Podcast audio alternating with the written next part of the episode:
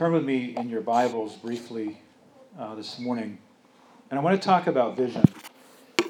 Uh, just for a few minutes about vision uh, and what is a personal vision and how that personal vision can be attacked in a person's life. And if I was to ask you this morning, can you tell me in 30 seconds what your vision is? Think of that for a second. If I was to come up and ask you, I'm not going to do that. It's like asking someone, What is your mission statement? If someone was to ask you, What is your mission statement of your life? What's your mission for your life? What's your vision? And could you explain that in about 30 seconds? And if you can't, and that's not a problem, but it's just a good it's a good challenge to think that we have in our life as a believer a God given vision that's given to you and I.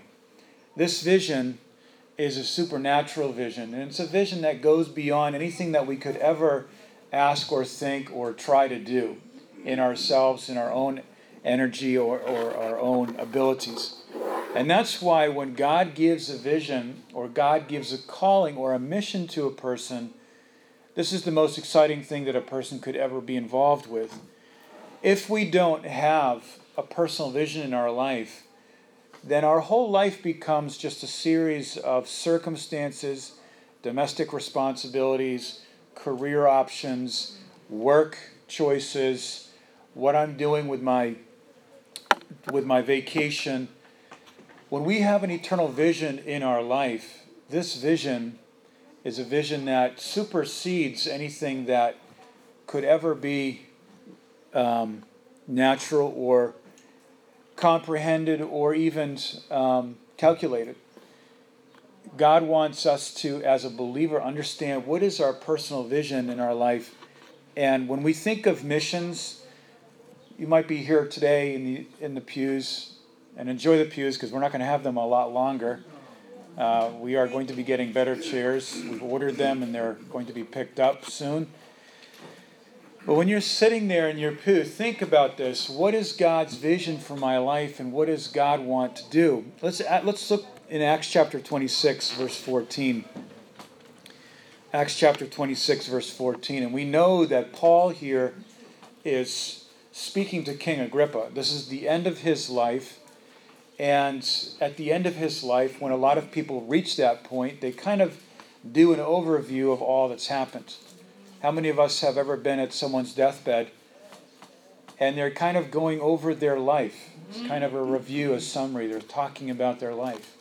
Paul is doing this here in Acts 26. And I'm just going to read these verses, verses 14 through 19. While thus occupied, as I journeyed to Damascus with authority and commission from the chief priests at midday, O king, along the road I saw a light from heaven, brighter than the sun shining around me and those who journeyed with me. And we would, when we had all fallen to the ground, I heard a voice saying to me, and saying in Hebrew, in the Hebrew language, Saul, Saul, why are you persecuting me? It is hard for you to kick against the goads. So I said, Who are you, Lord? And he said, I am Jesus whom you are persecuting. But rise and stand on your feet. I like those words. You know, whenever someone meets Jesus Christ for the first time, those are the words that they're going to hear. Jesus puts people on their feet, doesn't he? Uh, doesn't he? Hasn't he done that in your life? Has he put you on, on your feet? He said, Rise, stand on your feet, for I have appeared to you for this purpose, to make you a minister and a witness both of the things which you have seen and of the things which I will reveal to you. I will deliver you from the Jewish people as well as the Gentiles, to whom I now send you and here's the purpose of what he's sending them to do, sending him to do, to open their eyes, to open to in order to turn them from darkness to light, from the power of Satan to God, that they may receive forgiveness of sins and an inheritance among those who are sanctified by faith in me. Therefore, King Agrippa, I was not disobedient to the heavenly vision think of these words with me. I want to look at this one statement here. He says, For this purpose, I have, I have called you. You know, when God speaks to you and I on an individual level with a purpose in mind, He wants to reveal this to us in such a deep way, in the deepest part of us, which is the inner man, the new man that's in Christ. Because when God calls you and I, He's not calling us in our flesh. He's not addressing your personal human energy.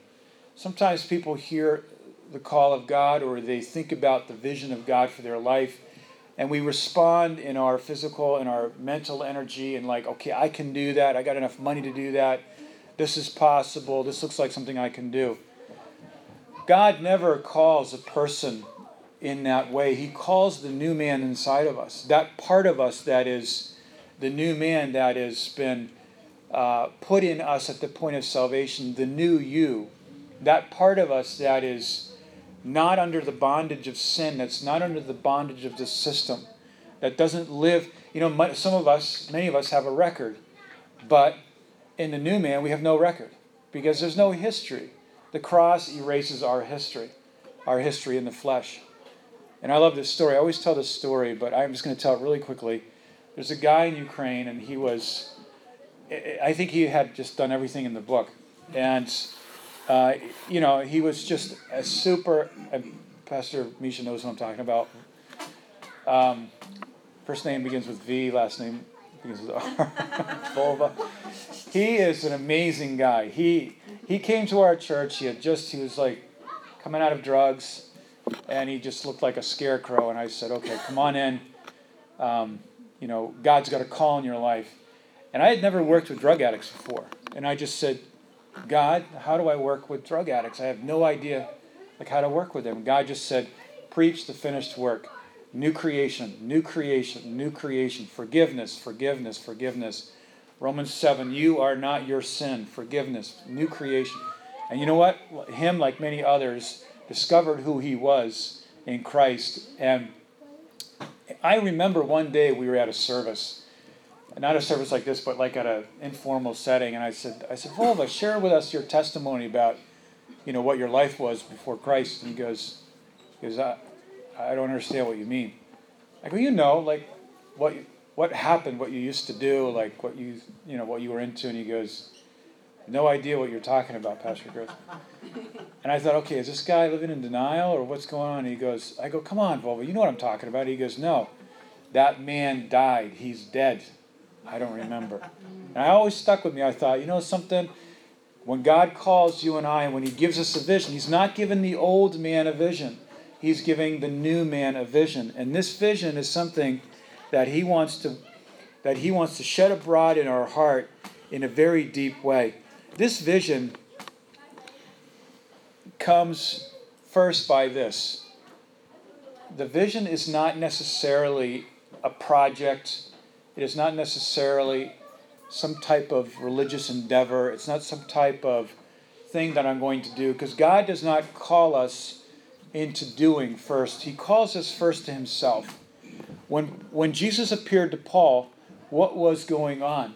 Was Paul was Jesus speaking to um, Paul to do something, or was Jesus appearing to him as the person of Christ, the person of God?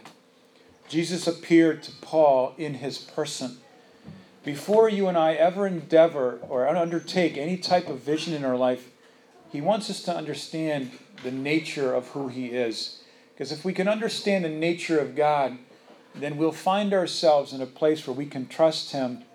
Because I think many of us would be like, God, just tell me what to do, I'll be happy. We can have a servant master relationship. And when we talk like that to God, God's not going to give us something to do, even though we're looking for something to do. God's going to say, I want you to know me. Matthew chapter 11. Come unto me, all ye that are heavy laden and laden down with burdens, and I will give your soul rest. This is the first thing. And the second thing is, is that when God gives us that vision, we can tell that it's a vision because it's supernatural. It's, uh, it's, we are unable to do it in our own energy. And I just want to finish with this is you know, my wife and I were missionaries, and we consider ourselves now missionaries here in the greater Philadelphia area. we sense that we're called. We sense that we have a calling here.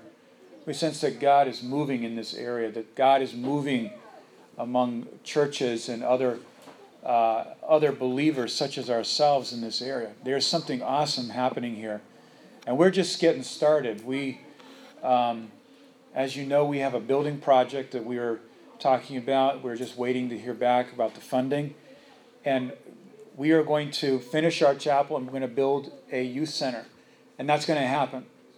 How do we know? Well, we just know that God put it in our hearts.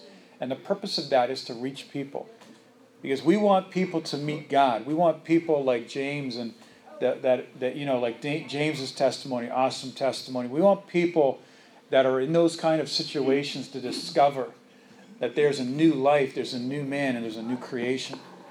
But you know something? There are four things that I think that could steal a vision from a person's life, and I'm going to close with this. Four things that the devil will try to throw at you and I to try to take our vision. Number one, Psalm 86, verse 11, a divided heart. Oh, we know what that means, right? Divided heart. I want this, and I also want that. It's, it's, it's a, it's a heart and affection for two different things.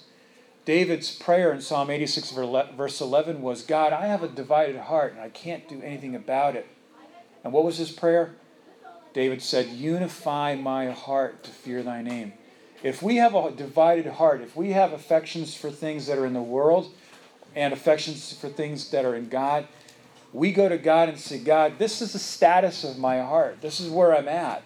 Like I can't, I can't. God, see, we got to remember that God does not call us into behavioral modification. That's not Christianity. Christianity is not a psychological trip or behavioral modification or new vocabulary when the internal inside is not changed we go to God and say, This is where I'm at. And God says, I love you. I'm going to heal you.